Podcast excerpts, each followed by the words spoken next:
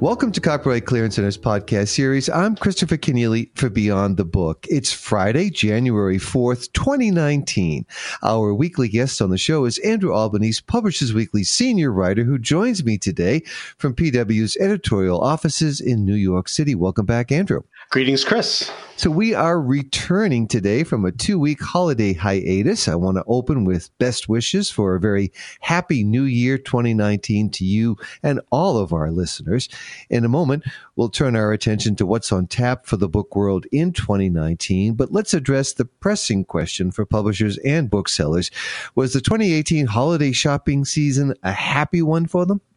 Yeah, you know, you know, as for publishers and booksellers, I think it's a little too early to tell, but not by much anyway. As we're recording this, the updated numbers for the final weeks of 2018, uh, which includes Christmas, are just being released. So if you're double screening right now, you can, you know, listen to me perhaps, or maybe go to the PW site and get the latest figures as we're talking. But I'll give you some general observations before I have those numbers in hand. Most predictions generally have industry sales going up a little bit this holiday season. And and I think that's to be expected, you know, given the low unemployment rates and the tax cuts that were doled out in 2018, you know, as well as some very, very big popular books that were released in the holiday season. But how much the numbers are up, well, that's the big question. And without seeing those new numbers yet, again, as listeners, you probably have access to them uh, right now as we're speaking. I can tell you this much. To put the 2018 holiday season in context, uh, the first weeks of December were really slow. Uh, and that had a lot of observers a little bit nervous. But the data leading right up into the week of Christmas showed that sales were picking up picking up quite a bit. And our listeners may remember that this is exactly what happened last year. December got off to a really slow start and then gave way to a really strong finish, which left the industry up for the year. So notably, Michelle Obama is, of course, leading the charge. That was expected.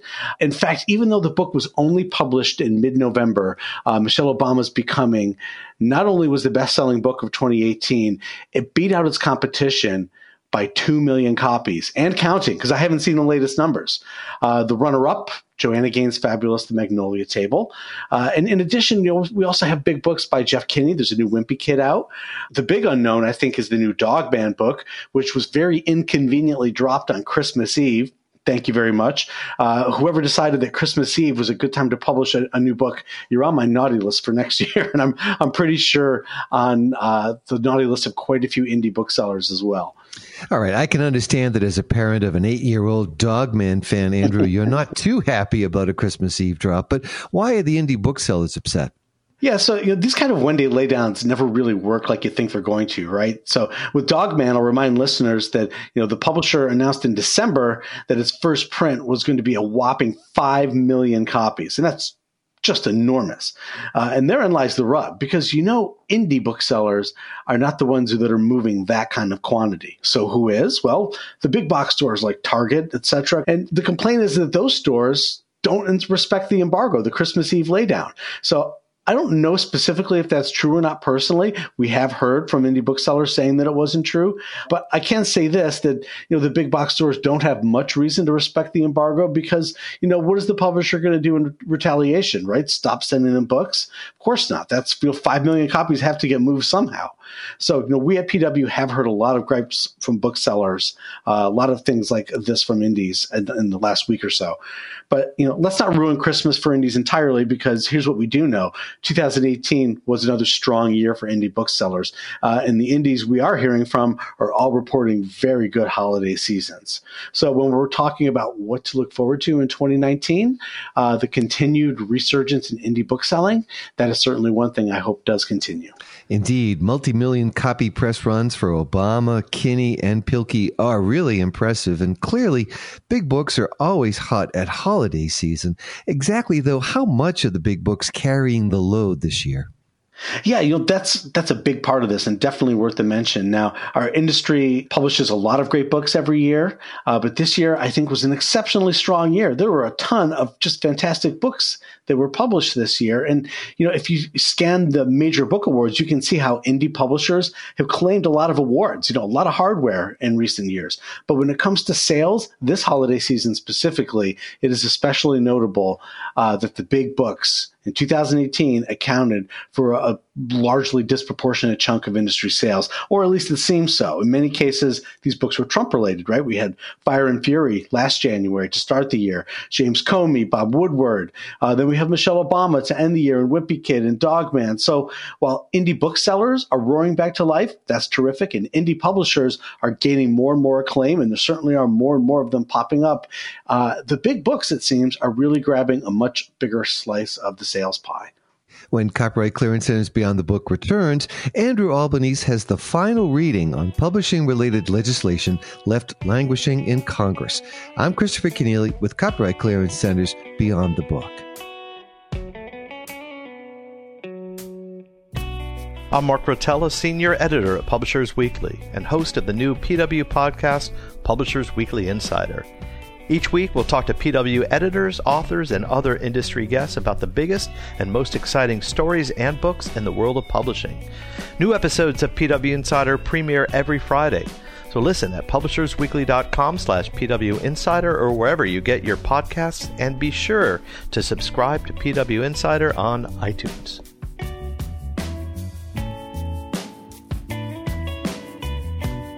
I'm Christopher Kenneally for CCC's Beyond the Book. It's Friday, January 4th, 2019, and Andrew Albanese of Publishers Weekly joins me today as he does each week. While the show was on break, Andrew, you and your colleagues at Publishers Weekly revealed the magazine's Person of the Year for 2019. The winners, plural, turned out to be those publishers who took on the Trump administration. It was an acknowledgement that the president had made a significant mark on the book business in 2018.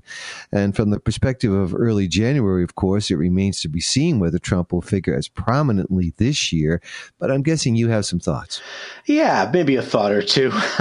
you, know, you know, first a general word about 2018. Indeed, the Trump administration was a major force in the book business once again, you know, for many reasons. Most obviously, of course, is that, you know, there were the president's attempts to stop publication of books that criticized him, you know, and as expected, publishers stood up to those unreasonable and frankly un-American demands. Uh, and perhaps in 2019, the president will learn that such attempts are one inappropriate, and two, maybe more importantly, that they only serve as great marketing for these books.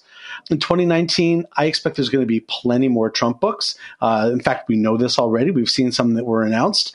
But while those books rake in the sales. On the other side of that coin is the amount of oxygen these books take up. And you know, they kind of make it harder for other books to get out there. And, and that's kind of a shame.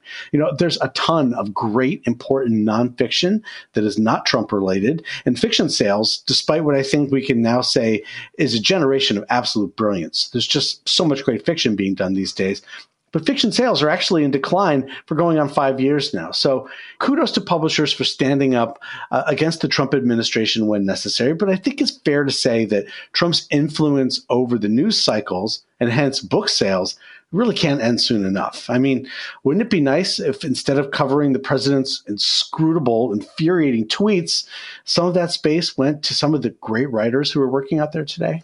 Well, that's quite a picture you present to us, Andrew Albanese. And as we open 2019, the political landscape at least has changed dramatically with the Democratic majority now in control in the U.S. House of Representatives. What's the potential effect there, if any? Yeah, again, it, it's hard to say, except that as of right now, we're in a government shutdown, right? And the markets are in turmoil. And you can ask any publisher, and they will all tell you the most important thing for publishers to have a good year is to have a good economy, to have a strong economy. And right now, signs suggest the economy may be cooling off. You know, the tax cut, which for many individuals is going to end up being a tax increase, didn't really work out. Deficits are up and the trade disputes are having a direct and indirect impact on the book business. You know, direct in the form of you know potential tariffs, uh, which is you know contributed to paper and printing crunches, and indirect for the reason you know I've just mentioned that you know the economic impact on consumers. But the most obvious thing to watch, I think, are the Mueller probe, whether or not talk of impeachment heats up with a Democratic uh, House now.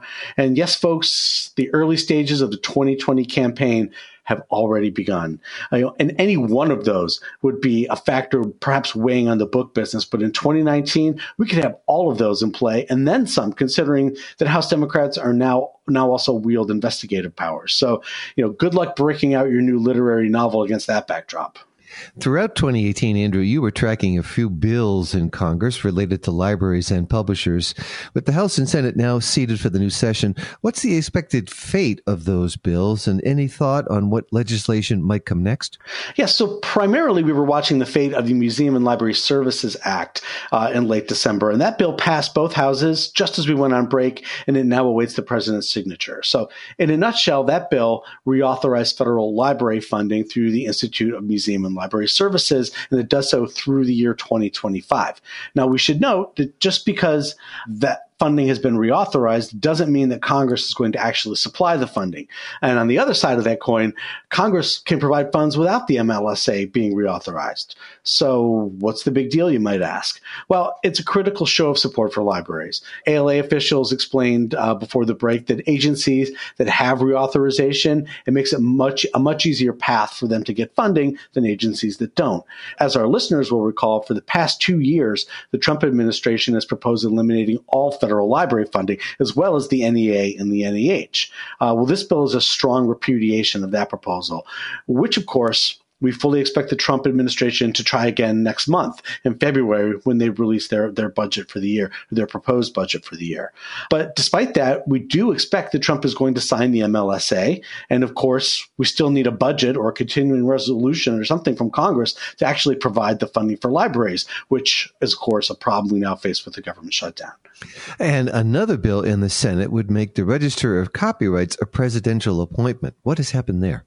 That bill, yes, S1010, we were following that closely. It's the Register of Copyright Selection and Accountability Act of 2017. And no, I didn't get the year wrong. That the, the act actually passed in April of 2017 in the House, but that bill has died on the Senate floor. And from my personal perspective, I hope not to rise again, but we'll get to that in a moment. Now, there was some drama surrounding this bill in late December. Uh, the Hollywood and content industries really pushed hard. They almost got it to the Senate floor, but for a couple of holds by some senators who I think quite appropriately had some concerns about the bill. Now, advocates of this bill, and we've talked about it on this program a couple of times, they tried to portray it as necessary to modernize the Copyright Office. But you know, let's be frank here. This bill was always intended to do one thing, and that's to prevent Librarian of Congress Carla Hayden from appointing the next Register of Copyrights. And I think any other argument about what this bill did wasn't really true. It wasn't really accurate. After Carla Hayden removed Maria Pallante as Register of Copyrights in October of 2015, I believe, the content industries really were upset and a little bit spooked at the prospect of, you know, a librarian appointing the next register of copyrights and advising Congress on copyright matters. And I'd point out too that with the end of this Congress comes the end of what I'd call the last real discussion about broad copyright reform. As our listeners may recall, in 2013, Congressman Bob Goodlatte, the, who was the chairman of the Judiciary Committee, and John Conyers, the ranking member, undertook a lengthy review of copyright law with hearings and a roadshow around the country. And this was all spurred on and administered by then Register of Copyrights and now AAP President Maria Pallante. Well, that review ended up yielding relatively little in terms of legislation and action, and now it's over. Goodlatte and Conyers are both gone. The copyright world has moved on. Now, it remains to see what happens next in the copyright arena.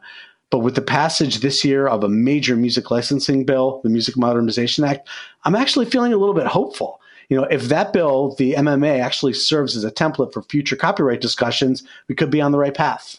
Okay, so when it comes to copyright reform, a perennial discussion item on this program, you've been pessimistic in the past, Andrew. What makes you hopeful now?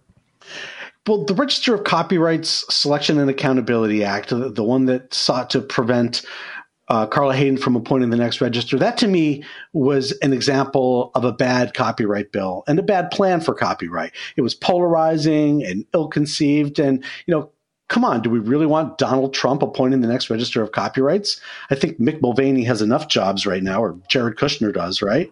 But the music bill, now that's interesting. And what stands out to me about the bill is that it's not sweeping. It's pretty targeted. It was, you know, not conceived in reverence to past business models, but was truly addressing the realities of a new marketplace. And all the parties got something they needed and gave up something they wanted.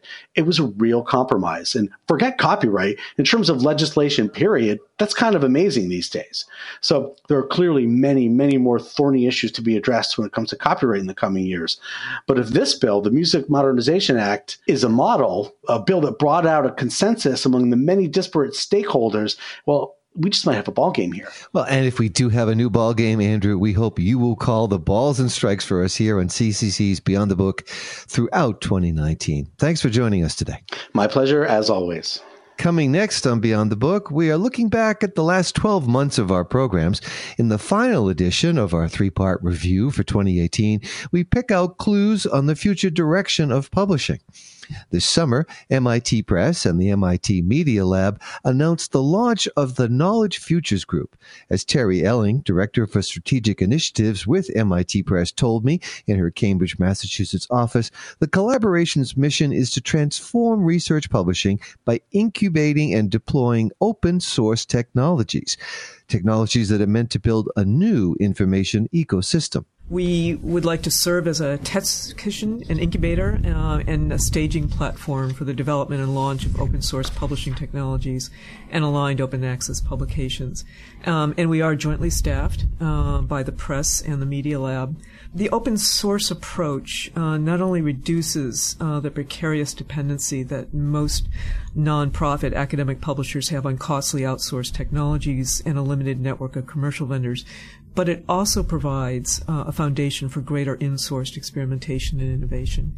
And I think this is really a way for us to um, control our uh, our future in many ways, which has been increasingly dominated um, by for-profit um, multinationals. Um, we are uh, no longer technology informed; we are technology driven, and much of that technology resides outside of our control. Digital transformation coming to a bookstore near you next on Beyond the Book. Beyond the Book is produced by Copyright Clearance Center. Our co-producer and recording engineer is Jeremy Brieske of Burst Marketing.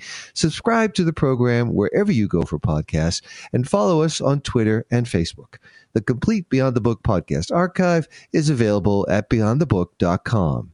I'm Christopher Kenneally. Thanks for listening and join us again soon on CCC's Beyond the Book.